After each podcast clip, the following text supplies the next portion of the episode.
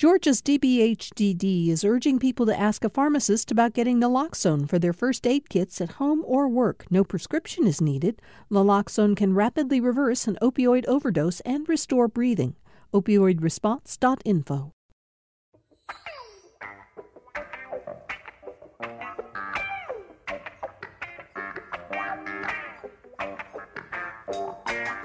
to Political Rewind. I'm Bill Nigut. So glad to have you here with us for our show today. So much to talk about it. It's been an extraordinary week once again in politics, both here in Georgia and across the country. So let's get right to it. Um, our panel. Uh, consists of Jim Galloway. Uh, he's with us on almost every Monday and Friday, thank goodness lead political writer for the Atlanta Journal Constitution. Column appears on Wednesdays and Sundays in the newspaper, and of course, he oversees the Political Insider blog at ajc.com. We always like to get a preview of your Sunday column, and in fact, I hope people will read it because I, I want to talk about it on Monday's show. It's an important subject. Yeah, this is this is uh, a, a state house uh, attempt to grapple with uh, Georgia's just incredibly high maternal uh, mortality rate. Yeah, um, a committee led by uh, Sharon um, Sharon Cooper and Cooper Mark Newton, saying the state had better find a way to invest more money in women's health. Exactly, and in a tight budget year, it's it's it's yeah. it's you know it's it's going to test the meaning of pro life. I think. Um, we can put a link to your column up on our social media today, but people who read the paper, you know, the Dead Tree version on Sunday will see it, and I'm really hoping you'll go, go into it in, in more depth Absolutely. with us on Monday. Thank Thank you, Jim. Martha Zoller is back with us today. It's a treat to have you here, Martha. Martha now is the host of a popular uh, morning radio show out at uh, WDUN in Gainesville. Uh, it's great to have you come all the way down into the city, Martha, to be with us. Of course, you've crossed on, you've been on both sides. You worked for Senator David Perdue. Uh, you spent some time working, helping the Kemp administration get up and running uh, but are back in radio now. Yeah, it's great to be back in radio, and uh, I have traveled the state for the last six years, and it's good to be a little bit more in one place. But Atlanta's my hometown, so it's great to be here. Good. Well, we're glad you're here. Uh, Joel Alvarez is back with us today. Also, uh, Joel is a Democratic political consultant. Ohio River South is the company. You and your partner Howard Franklin are involved right now in one major campaign, Teresa Tomlinson's run for Senate. We're going to talk a little bit about Tomlinson in the show today, and it'll be interesting to get you. We're going to quiz you a little. We're going to grill you a little on that, Joel. All right? I'll be okay. Um, did I did I say Alvar- Joel Alvarado? I can't believe I did that. Tom, Tom Faust just told me in my ear that I misspoke your last name. That's okay. I've been married for 20 years and I've been called much worse. Joel Alvarado.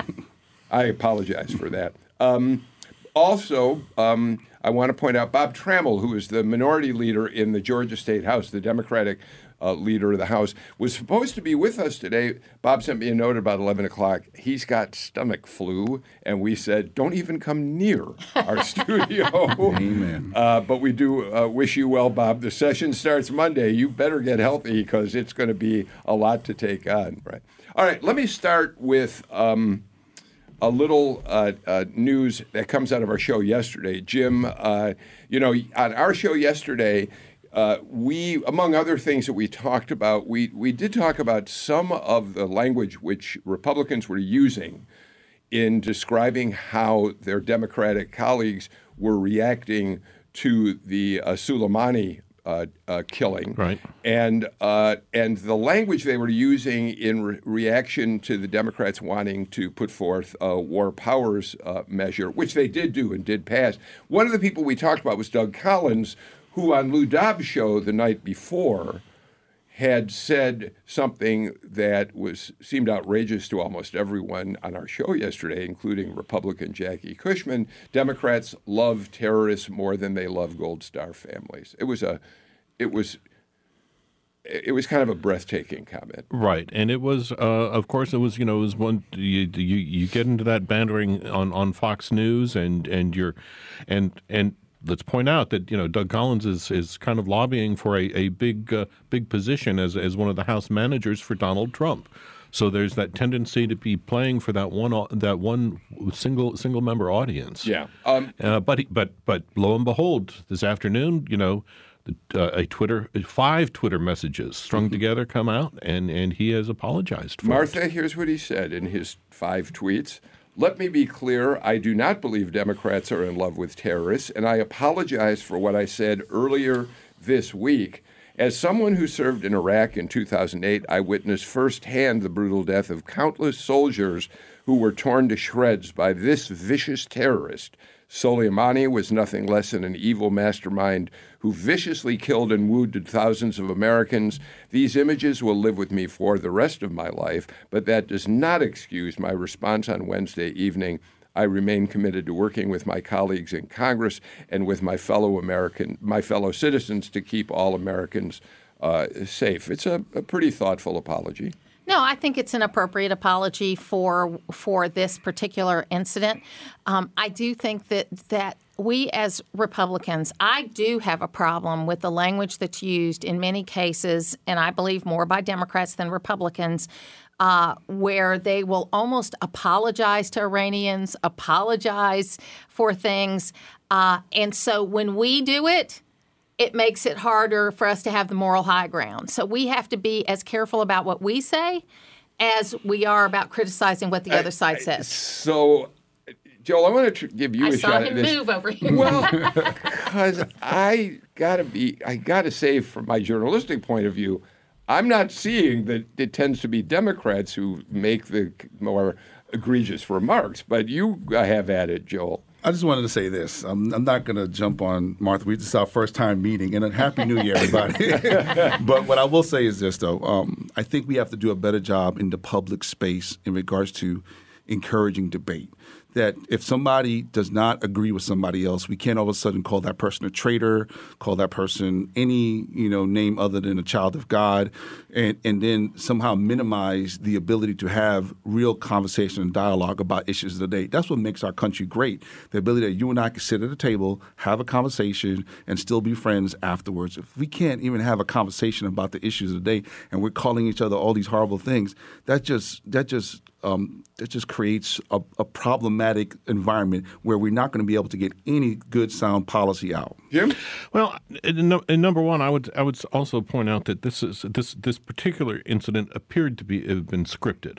I, I mean, I mean, uh, much of what what what what uh, Congressman Collins said on Tuesday had been said the night before, m- on the Monday night before, by Nikki Haley uh, with, with Sean Hannity, where where she was saying, and and uh, to, uh, to paraphrase both of them, that Democrats are or were were mourning. Uh, uh, Soleimani. Soleimani. Yeah. And and and so this is you know there's a there there is some thinking behind this. Right.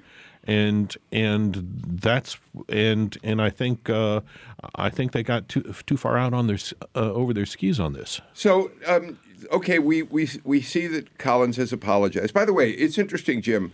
Um, there were people yesterday who were following us on, and and commenting on Twitter, or social media, who were surprised they had. They were surprised, having heard what Collins said yesterday. They were reflecting back on the fact that the day before that, Mary Margaret Oliver, the Democrat from uh, Decatur in the legislature, had said how much she always enjoyed working with Collins. Oh, and- and- yes. and and they couldn't understand why people were willing to be so uh, uh, warm in the way they talked about Collins, given the rhetoric that they've seen him employ If you, recently. if you if you take the Doug Collins before he became kind of the the the the the the, uh, the Trump rep- representative on the House Judiciary Committee, uh, Doug Collins had an excellent reputation for bipartisanship. I mean, uh, he was uh, he was working with uh, who, who is it uh, on the Democratic side on on uh, criminal justice reform, uh, the guy he f- shared the playlist with. Uh, I've forgotten the name, yeah, but you're right. He Yeah, worked yeah, on uh, that. yeah. He's worked on copyright bills. He's, worked, on, on, a lot criminal of things. justice reform. Uh, he is. I mean, he is. He he he, ha, he has, and I'm I'm sure that's part of what he and, and he alludes to it in the string of messages that that that he wants to preserve that relationship that Yeah. he's built. I think that's probably right. So that leads us to another interesting conversation, I think, Martha, which is that um, uh, the big news, really, of the day, beyond uh, what's happening here in Georgia, is that Nancy Pelosi, the Speaker, has now basically signaled to her caucus that she is ready to next week uh, take action on transmitting the articles of impeachment to the Senate. She's got her caucus coming together to talk about this on Tuesday. Uh, presumably, at that point, she'll appoint the managers for the Democrats in the trial in the Senate. And we could have a trial start as soon as later next week on that basis. But the reason it's worth mentioning now, and in terms of Collins, is is that there seems to have been this past week little bit of friction between the White House and, and, and Leader McConnell's office about who should be running the impeachment effort on behalf of the president. The president seems to want Doug Collins, Jim Jordan, the more, uh, the louder voices in the room vigorously defending him. McConnell seems to be pushing back a little on that idea. Well, and traditionally, and again, we've had three, you know, two instances of this. Um, uh, traditionally, the ranking members of the Judiciary Committee is generally who leads the way, regardless of the party. That's what we've seen in the past. Mm-hmm. So the assumption has been that it would be Collins and Jordan to lead that. And so I think that that's that's not an unreasonable assumption to make. But McConnell is showing, you know, I'm not a huge fan of Mitch McConnell, but I think he's shown in this instance that he is very much wanting to keep everybody on the reservation and keep everybody, you know, together as far as doing what they, you know, what they can do with the numbers that they have. Just like when Clinton was being uh, impeached, uh, it was very important for Tom Daschle to keep all of those Democrats together. So that's what he's trying to do. Joel, I first of all, it would be interesting to go down a rabbit hole with uh, Martha and find out why she's not a fan. Why the Republican, right? Martha Zoller is not a fan of Republican leader McConnell, but we'll let that go for today. Okay, Martha. Okay. Got a little, a little talking in my ear. I am not quite sure that. Uh, you, you know, Joel, I, it's the, the matter of optics here. When you're in a trial setting uh, with the Chief Justice of the Supreme Court sitting up there in his robes, the kind of way in which the Doug Collins and Jim Jordans have chosen mm-hmm. to defend the president, which is certainly passionate and and and and uh, loud voices, outspoken. In Collins' case, rapid patter. I'm I'm wondering if, among other things, that's just not an image you really at the White House want to set for the way you're being defended. The president, well, I'm sorry, the way McConnell may right. want to see that unfold. Right. And so the Senate, if you listen to some of the senators, especially some of the, the, the uh, Republican senators, I think they have respect for the chamber and they know there's a certain way of operating in the Senate chamber, and they understand how the House operates, and they understand how the Senate operates, and they don't want House members coming into the Senate and turning it into a reality show where it might make good ratings, but it sullies the reputation and the history of of the Senate mm. because this is not so, this is not a show. We're talking about impeachment here. This is really serious work, and I think that uh, both Republicans and Democrats alike in the, uh, in the, in the Senate chamber take this seriously. And I think also M- Speaker McConnell, I mean, Leader McConnell, is trying to. Um, is trying to protect his moderate Republican senators because are they willing to support some of the, the language and arguments that are being made by some of the more conservative um, Republicans um, in the House and the Senate, and then they have to go back and answer for what Collins. So it's not like let's say Susan Collins is now having to defend her position for Doug Collins, and she wants to. She doesn't want to be put in that situation. I think McConnell's smart enough to realize I don't want to put my people in that situation either. And they're right. looking for some optics too that are a yeah. little better and yeah. more diverse. Yeah. Right. listen, the, the difference is is is that the the outcome in the Senate is slightly less uh, certain than was the outcome in the House. Everybody knew what was going to happen in the House. You had uh, Doug Collins, and so you had Doug Collins and Jim Jordan, uh, Jordan uh, talking, basically talking to the Fox News audience. Yeah. Mm-hmm. Uh, all right, they were they were they they, they weren't a- actually trying to change the outcome of what was going to happen. They were trying to frame the argument. But in the Senate.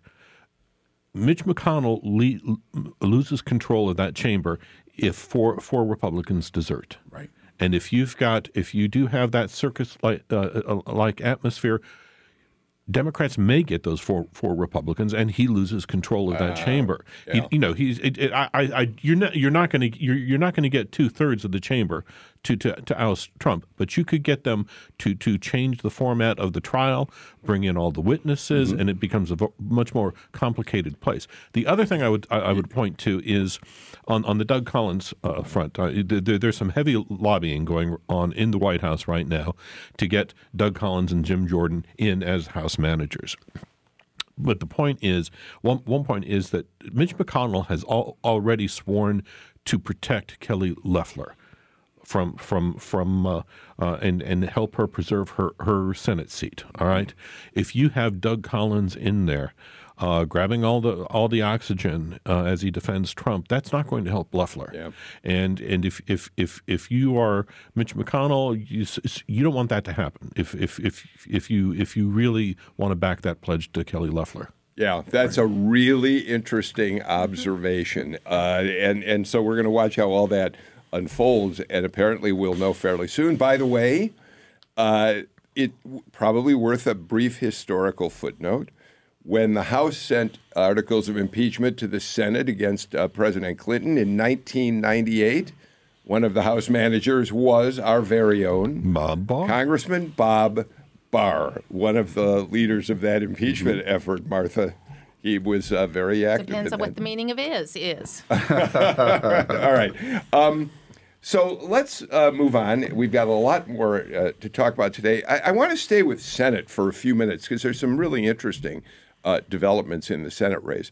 Um, and you, we've already mentioned, uh, Jim, we have been talking all this week on this show about when are Democrats going to finally, you know, when is somebody going to come forward beyond Matt Lieberman, who's the one Democrat announced for race number two, the Johnny Isakson seat. When are we going to see some other names appear? Well, today uh, we've got one. Yep. Ed Tarver, former federal prosecutor out of Augusta. Former Uh, state senator, correct? State senator as well too. Yes. Yeah. So he's so he's so he's pretty well known in, in the Capitol, well respected.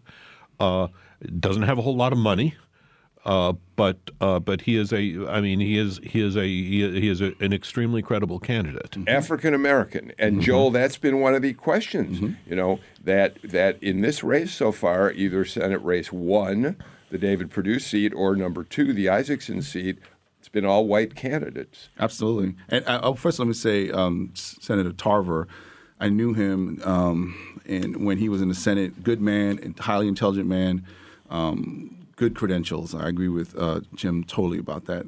He'll be a good candidate. But I think it's time for people to stop kicking the tires and figure out if they're going to buy the car or not.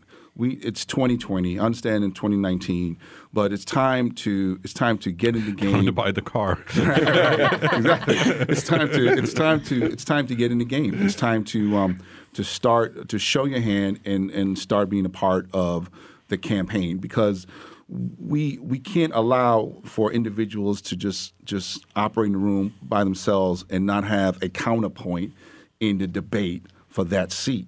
We need people other than, than Lieberman who want to be a part of the conversation to join in and start doing the work because before you know it, you know, November will be here, and and you would have missed out on the opportunities in order to get the resources you need, to get the personnel you need, and to get um, your message out to, in a way that makes sense. and you're running against a, a woman who has is ready to spend twenty million dollars from the get go. At the very least, right? You know, Martha, both Democrats and Republicans say because this is a jungle election, the special election for the Isakson seat, they really would each like to settle on one candidate because the uh, the uh, dynamics of a jungle election are very different than primary followed by general election, runoff uh, general Right. election.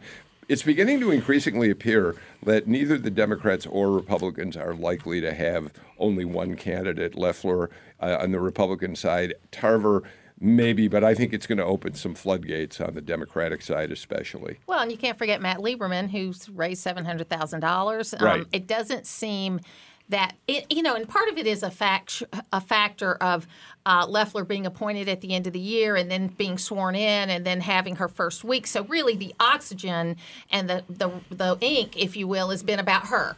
Okay, and it's been very hard for anybody that might be running against her to get anything uh, out there. And I think that's obviously going to be the strategy. She is going to be showing every week. You know, I wouldn't be surprised if there was not like a goal each week of things to get her in the news that are legitimate things to get her in the news every single week. Uh, and I think that that's really something that we're gonna we're gonna be seeing more of because really since her appointment, the first of December, pretty much all the news has been about her. Yes, Matt Lieberman raised seven hundred thousand dollars, but that got kind of a blip and didn't really go anywhere. Well, of course, it didn't help that we had the Iran Well, situation. Yeah, no, I'm those just things saying. you can't control. Yeah, no, no, of course Yeah. not. My point, you know. So, but but let's talk about it. Just you know, Matt Lieberman did come in with seven hundred thousand dollars. Pretty good showing for a guy who's never run for It- it's, it's, a, elected it's, it's a good showing, and and and there are Democrats who's, who who are who are lining up behind him. I, I would simply point out that number one, he is he's a he's pretty much a, he's he's he's a he ain't from around here. Right. He he, he he's he he is he moved here what a dozen years ago or Yeah, so. about that, yeah. about that. Uh, and so his his his network is is re- relatively modest, I think. Uh, he's running. I mean, he has the advantage of the name Lieberman, but quite frankly, Joe Lieberman standing in the Democratic Party isn't what it was in two thousand in, in, in two thousand. And he had to also deal this week with, um, you know, his father writing an op-ed related to that. And I'm sure if he got asked anything this week, he was asked about that. I don't know. supporting the Supporting, raid, that's right. supporting the death That's of right. Soleimani. Yes, And so it's it's it's going to be tough for him. It's going to be tough for anybody that runs against Democrat or Republican. It's going to be tough for anybody that runs in seat number two because of the money. Because what's three hundred thousand dollars? Is that two weeks of advertising in Atlanta? About yeah, three. yeah, you know, yeah. I mean that's yeah. it. And then light we've got light advertising, yeah, modest. yeah, ten months. So, um, Joel, you know, it, watching this race unfold, one of the things I've been interested Mm-hmm. in is Tarver is about to announce. Do we have a timetable on that, Jim? I think No, no, he didn't sometime give us- soon. He said yeah, soon, yeah, right? mhm. Um, the other name that keeps popping up is uh, Raphael Warnock, the pastor at Ebenezer Baptist Church, an incredibly dynamic leader there. Where did he graduate from? Morehouse, Morehouse College. College, Just of had to get my. Morehouse College plug. So there's there, so there's a network there. There we go. So, so, and Warnock has he has suggested to some people that this may very well be the time to jump into this race, and and he's had some interesting things to say about that. Um, he told me one day a, a number of weeks ago that that maybe just entering the race makes a big statement if you run your campaign correctly, even if you don't end up winning it. That's an interesting uh, way to approach it. I, I definitely understand. First of all, um, Pastor Warnock is a good friend of mine. Uh, definitely um, believe he could add real value to the conversation. And I think what he's what he's saying is that there are there are issues that are not being discussed in the public space that needs serious consideration. That is exactly what he's and he's saying. prepared to have those meaningful conversations, those conversations that are hard to to really have, but are needed if we want to move our country and move our state forward. And I appreciate his willingness to serve. He is a he has a servant's heart, regardless. If you know, if you see the work that he does.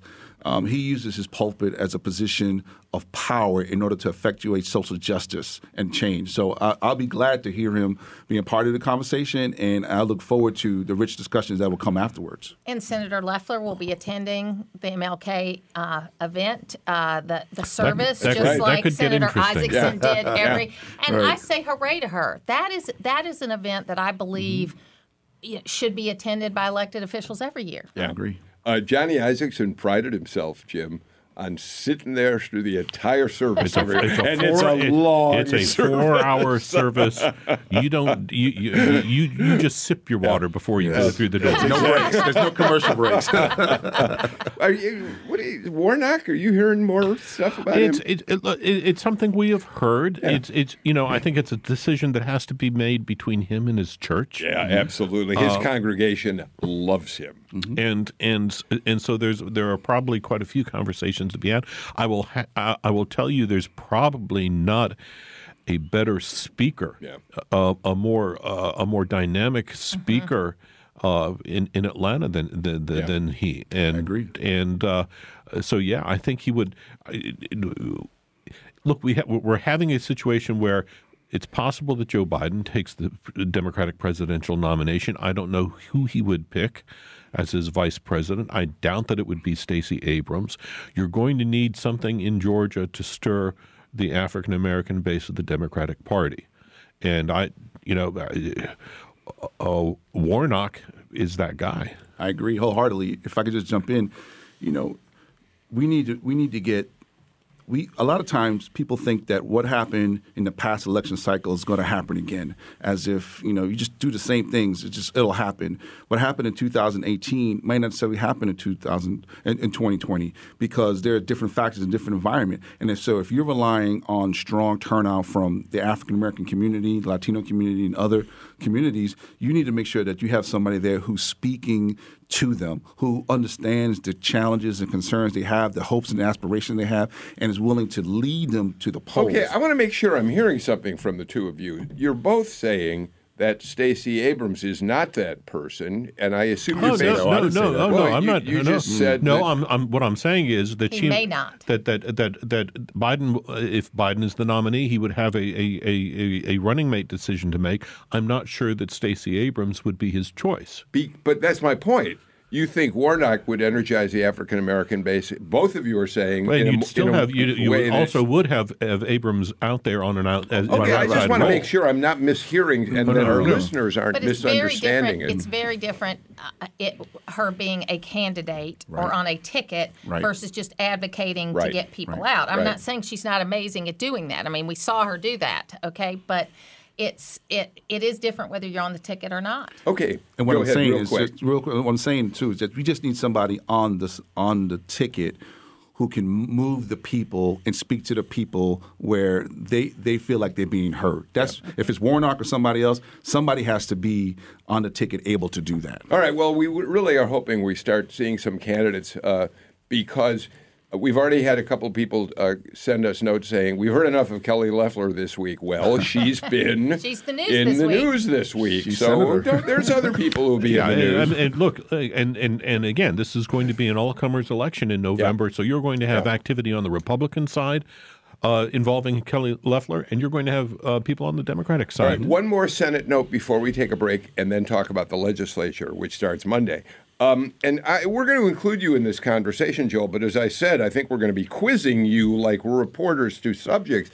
Um, Jim, what do you make of the fact that uh, Teresa Tomlinson has had, well, I don't think you can use any other word but shake up her, her uh, campaign manager, Kendra Cotton, her field director, Patricia Lassiter, who were deputies who helped launch the campaign a year ago, get her out front early, uh, have now left the campaign.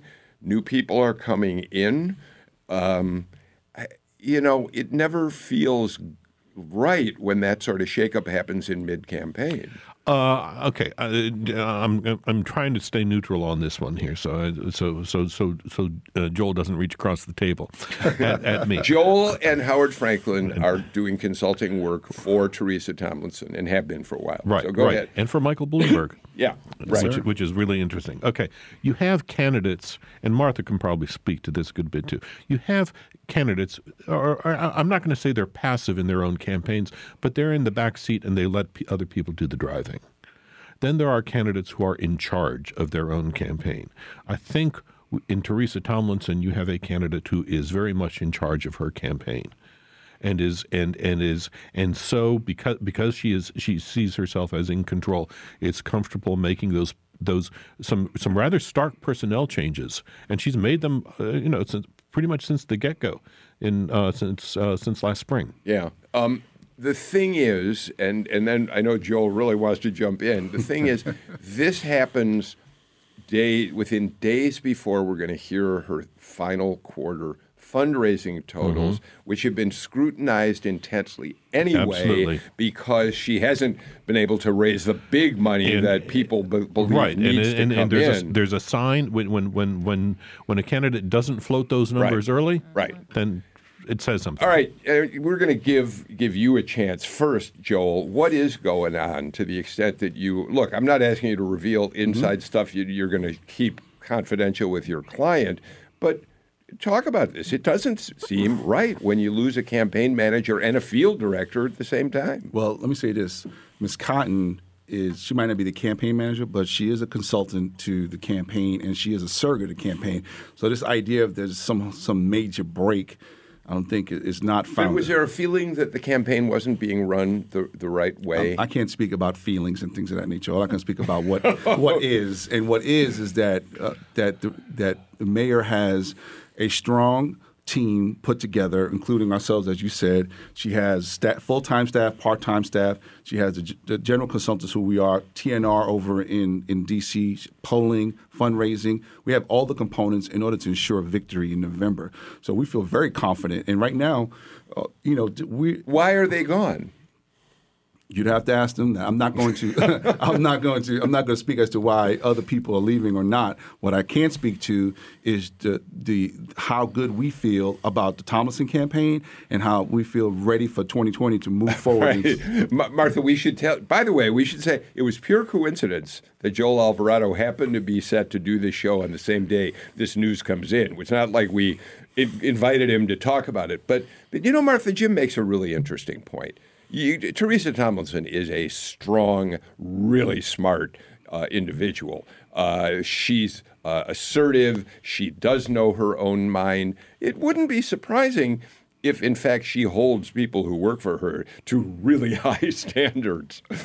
Yeah, I mean, I think that she is someone who has the background that she should be able to put a very strong campaign together and should be able to uh, mount a a challenge in a primary that should be credible. Um, it's hard to run against an incumbent.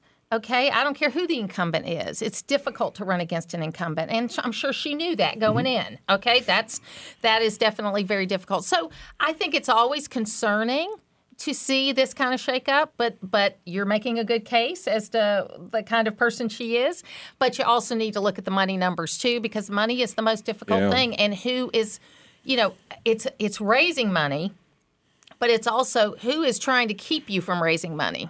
And that's a, something you can't measure as well. Uh, that's really But it's something to think about. Okay, and, and now that we've got Joel here anyway. Yeah. okay, Joel, you're going to have to explain to me.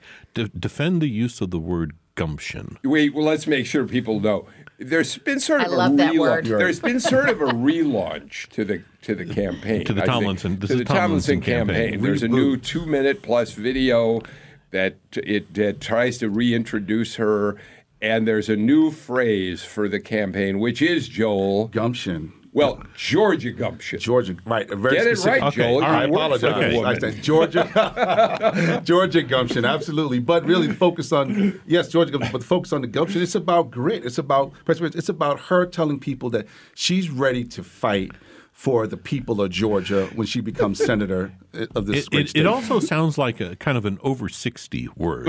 I mean, is that is that is that a, a target audience? I don't know. Martha said Georgia? Martha's you know Martha's still a young woman. She said she likes the word gumption. Look, but, but I'm I love you know Turner Classic Movies too, and I watch it where they use the word gumption all the time. Gumption is an older word. You're right, Jim. It's probably. I mean, I'm 60 years old. I don't mind saying so.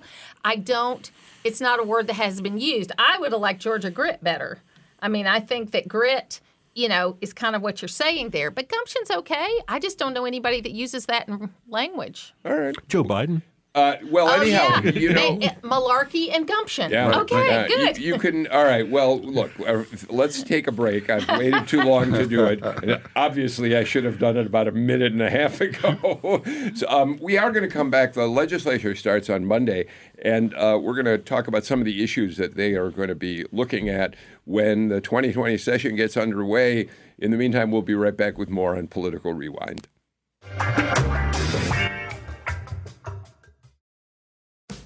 Time to clean up the garage? Start with that vehicle you no longer need and donate it to this station. It's easy, pickup is free. It could be worth hundreds of dollars in support, and you could even get a tax deduction. Get the process started today. Give us a call to learn more about the advantages of donating a vehicle. And thanks very much for your support. Call 877-GPB-1CAR or go to gpb.org/cars. Support for GPB programs comes from our listeners. And Augusta University's Maxwell Theater presenting an evening with three-time Grammy Award winner Branford Marsalis, January 16th at 7:30. Branford Marsalis tickets are on sale now at augusta.edu/slash Maxwell Theater. Does your busy life keep you from staying informed? GPB has you covered. You can listen live at gpbnews.org and on your smart home device. Follow us on Facebook and Twitter at GPB News.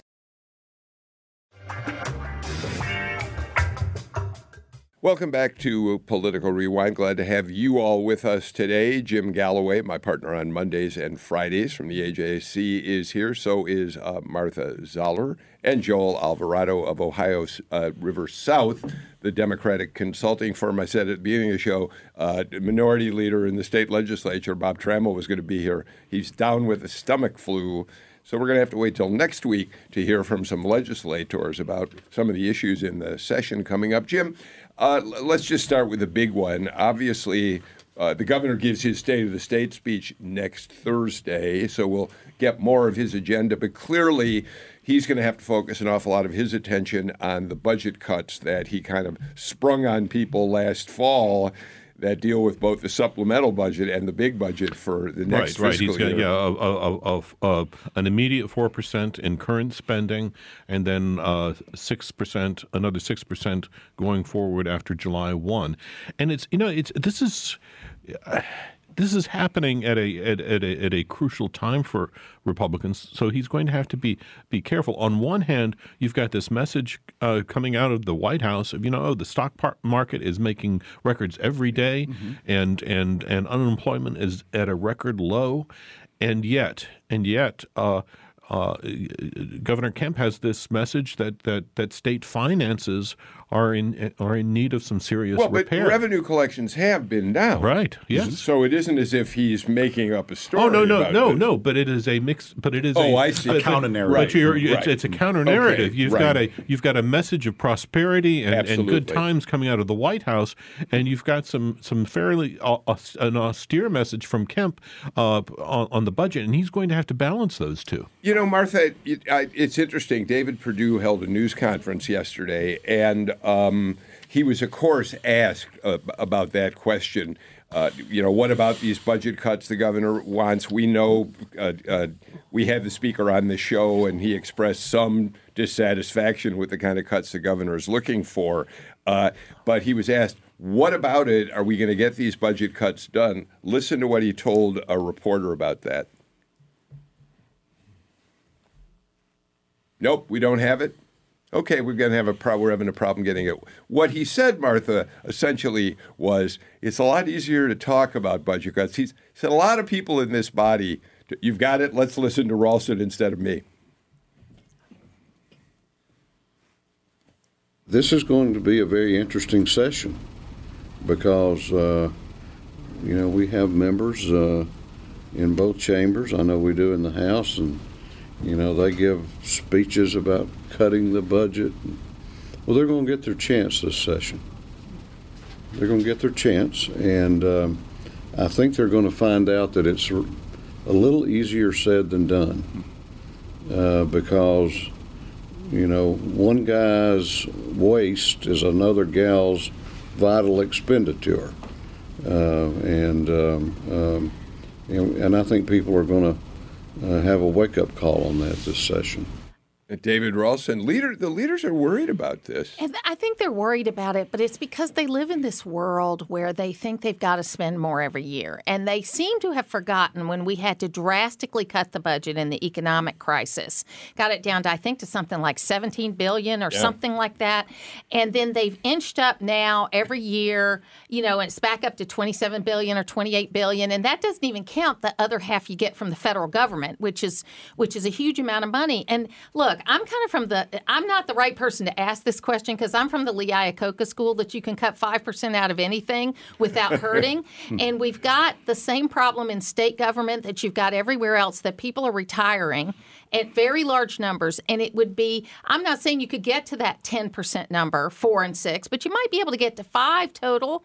And then you're in a better shape going through. And I think that's what the governor is saying. It is better to make these kinds of choices now where you have some flexibility than to wait until there will be an economic downturn at some point in time. I don't know when that's going to be. We crossed over 29,000 today, so I don't know when that's going to be. But wouldn't you rather make it now when you have some flexibility than be forced to, you know, when you have a, a, a I love I like that point, but Joel, here's what the speaker is saying, right? He's saying, sure, everybody in general He wants "I'm to cut charge." the budget. well, that too.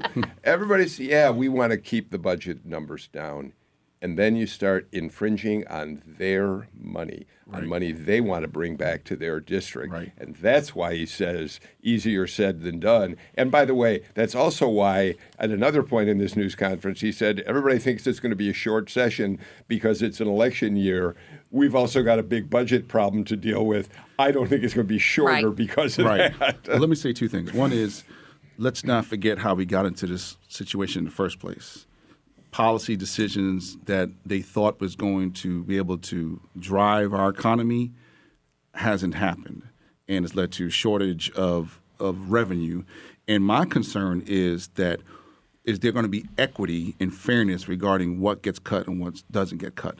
We've worked so hard to try to provide funding for education again, and you know that there are certain pots of money in the budget that always seem to be attacked first when they reduce the budget. So education, higher education, both are incredibly important for me as a first generation um, um, in my family to graduate from college. Um, I'm worried about healthcare. I'm worried about I'm worried about the agricultural community who's taking a large hit because of tariffs, and they're not in the same um, they're not in the, the same financial well-being that they that they need to be. And what does it mean when those services that they're getting from the state are being taken from them? So I'm really concerned. I want to make sure that as the as the legislators go through the process of cutting the budget, that they are recognizing the the needs and concerns of all Georgians and not just certain Georgians. I, I think I think cuts to education and I think healthcare are going to be two very very sensitive issues in this budget I discussion agree. because you've you've got a house that's getting inching ever closer to to to to, to dual control. I mean, Republicans. uh, David Ralston's top priority this year is going to be protecting 16 House seats. Most of them in Metro Atlanta, where women really drive the vote, and women really care about education. They really about uh, are concerned about getting health care for their family, and and and that's why uh, you mentioned we we mentioned this special House committee on mat, mat, uh, maternal mortality. Uh, Sharon Cooper uh, is from Marietta. She's driving this. Deborah Silcox from Sandy Springs. She's on on that committee. Uh, th- that's that's no accident. Yeah. Uh, it's going to be fascinating to watch the budget battle uh, uh, play out in, in the weeks ahead. Um, Jim, let me also talk about this budget from the uh, spending point of view. Uh, and that is that, um, and when I say spending, I mean essentially uh, revenues that the, that the state is leaving on the table. Uh, number one, they are continuing. They cut taxes, income tax uh, last year. They're talking about another half a percent this session. Yeah, they- they did it a despite a quarter percent quarter last year. a half percent this year. Uh, Ralston says that could still be on the table. Um, Teacher pay raises. teacher pay raises. But here's the thing that's going to be fascinating to watch, and that's this uh, there's a sudden uptick in interest in examining whether or not the state has given away too much money. Uh, in tax credits to the uh, film and television industry to encourage them to come here, uh, and and that's gaining momentum. And there's now an audit which suggests There are two audits. Yeah. There are two audits. And, you know, if I, I, I don't really believe in, in uh, coincidences, but you have two audits on uh, a, on a on a program that granted 870 million dollars in tax credits last year. That's an estimated number. I'm I'm wondering if that's an accident, if that's coincidence at all. Uh, I, th- I think you're going to see some uh, some attempt uh, to rein that in. How tightly, I don't know. Uh, one protector is going to be David Ralston. I was yeah, Martha, you Well, talk, and then I'm going to play well, Ralston. And very quick, one point to think about: we're at close to 900 million. The next closest state to us is California at about 330 million. Okay, everybody else has a cap right around 20 to 50 million. So I think that we could protect that, still be the top dog. You know, to use a UGA analogy, still be the top dog, but not not have it grow anymore and still be so much more advantageous than California is Oh. and it could be positive. Let's listen to what uh, David Ralston said about, about Was he reading that. my mind? Yeah, he was. I don't know. I was asked uh, a day or so ago would I favor abolishing it, and the answer is an unequivocal no.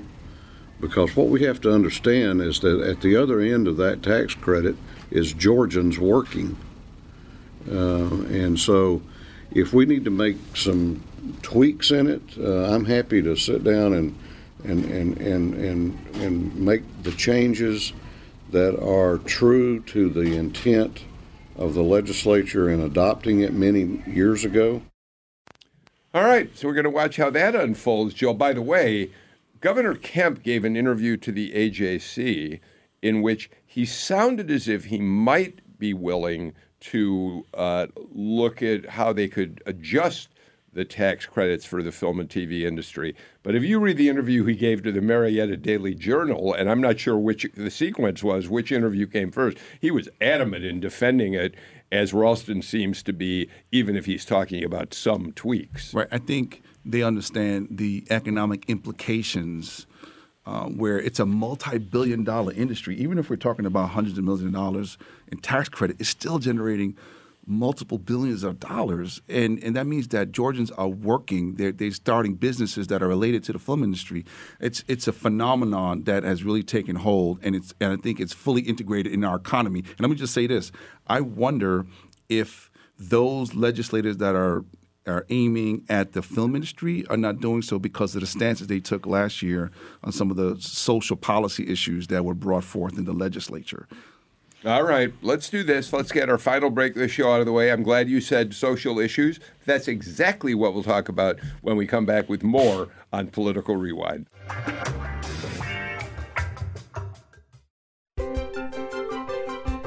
sensitivity to light, a craving for sweets, all things that may let you know you're about to have a migraine. But what's behind all those different symptoms?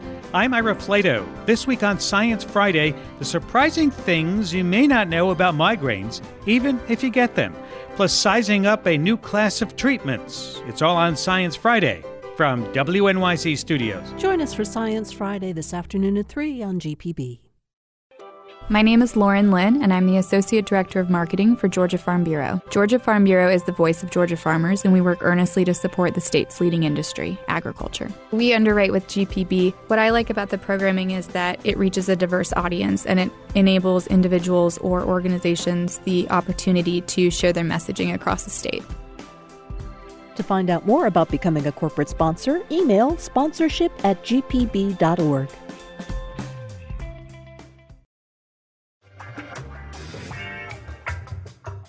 Glad to have all of you here for Political Rewind. Jim Galloway, uh, it's an election year, and uh, and some people have thought, well, maybe the conservatives, the most conservative uh, legislators, will keep that in mind when it comes to social issues that are always hot button issues. Uh, maybe they'll park them for another year.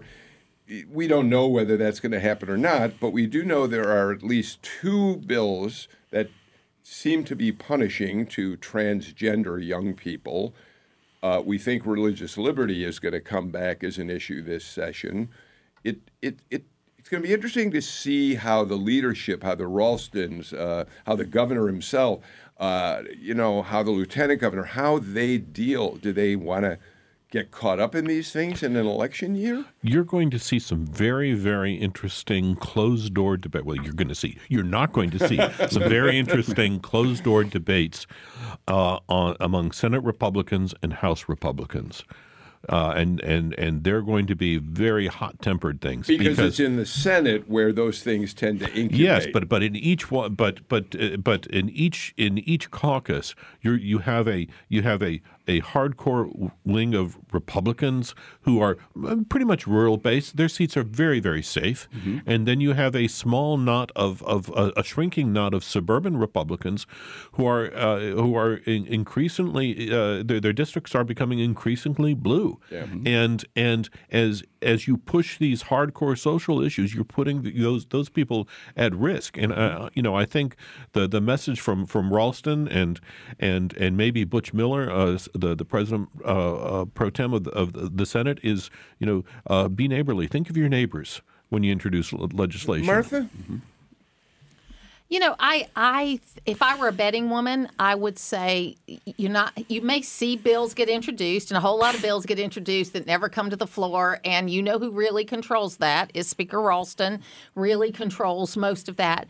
Uh, I just don't think you're gonna. You never know what that one issue is going to be that's going to pop up that you aren't expecting. Right. That I mean, I don't know what it is yet, but I just don't think these traditional ones are going to be that big of a of an issue this time because these elections are really important that are coming up. And I think you're going to have more pressure that way. I know I'm more of a traditionalist in that way, but I think that it's going to follow that pattern a little bit more. I think you're going to see Burt Jones and the Atlanta airport issue come up. Well, Yes. I want to talk about that. Yes. But before the social issue, I was. I guess I shouldn't be surprised by anything. The transgender issues, the, the Ginny Ehrhart, uh, we'll see if that gets anywhere. Uh, he wants to essentially punish doctors uh, who would uh, help a teenager through a transition, a gender transition. Uh, and now you've got a bill that's going to would force someone to play a sport within the gender in which they were born. I mean, it. I'm just. I can't imagine these things are going to get very far, especially in an election year. But even if it doesn't passes, it becomes part of the narrative of who we are as a state, and people start paying uh, paying attention to that, of other more substantive policy issues that are going. And let me just say this: I've been in in politics long enough where every election cycle I've seen just the otherization of a particular group of people in, through policy. If it's not um, immigrants, or if it's not the LGBTQIA community, right now it's trans community or somebody else. Always, it's always feeding feeding red meat to the base to get them out to the polls, and and it seems like sometimes these bills are introduced in order to get that outcome they're looking for. Let let me real quick address what you just talked about, Jim. The airport. You're right. We, we expect that there's going to be another effort to take for the state to take over uh, uh, the airport. Uh, yeah, that, that that would be that, that would be the wish from Burt, Burt Jones on the Senate side.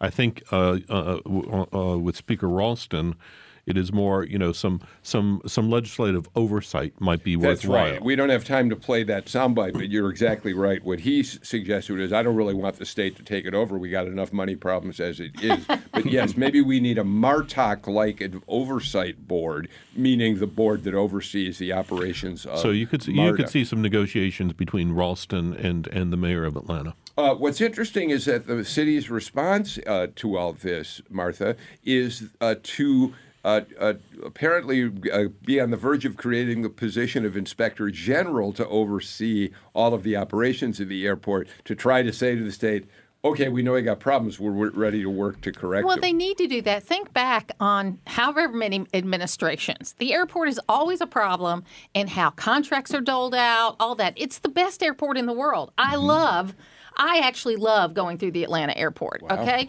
But it is one of those things that the, this mayor, because the other mayors weren't serious about it, maybe she feels the most threatened, is taking a stand to say, hey, we're going to have some oversight.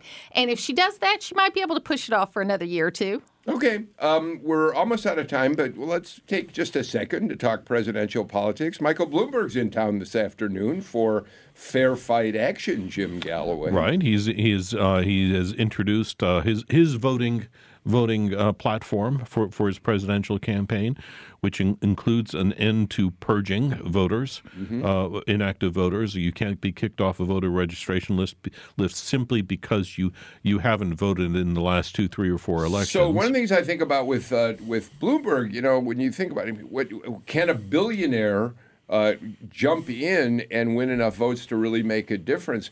Well, Bloomberg has spent 130 million dollars, but his neighbor Tom Steyer, who is also a billionaire, he's now polling second in South Carolina. And that's an astonishing thing to think about in the in the Democratic uh, primary field in South Carolina. Well, I would say this: if you have resources and you have good strategists, you can get the outcome you're looking for. And I like to think in the Bloomberg camp we have excellent strategists that are that are working to ensure his victory. And uh, as a as a New Yorker, I'm really proud of the mayor, and I'm proud that I think he's a conscientious capitalist, and I think he is. Uh, he's doing he's doing the work that needs to be done. We're almost out of time. If you want to talk more about Bloomberg, you better be an underwriter from now on. uh, Martha Zoller, thank you so much for uh, being with us uh, today. Uh, Joel Alvarado and, and you too, Jim Galloway. Uh, we're out of here and uh, hope to see you back again for another political rewind on Monday at 2 o'clock when the General Assembly will already have come into session. Take care, everybody.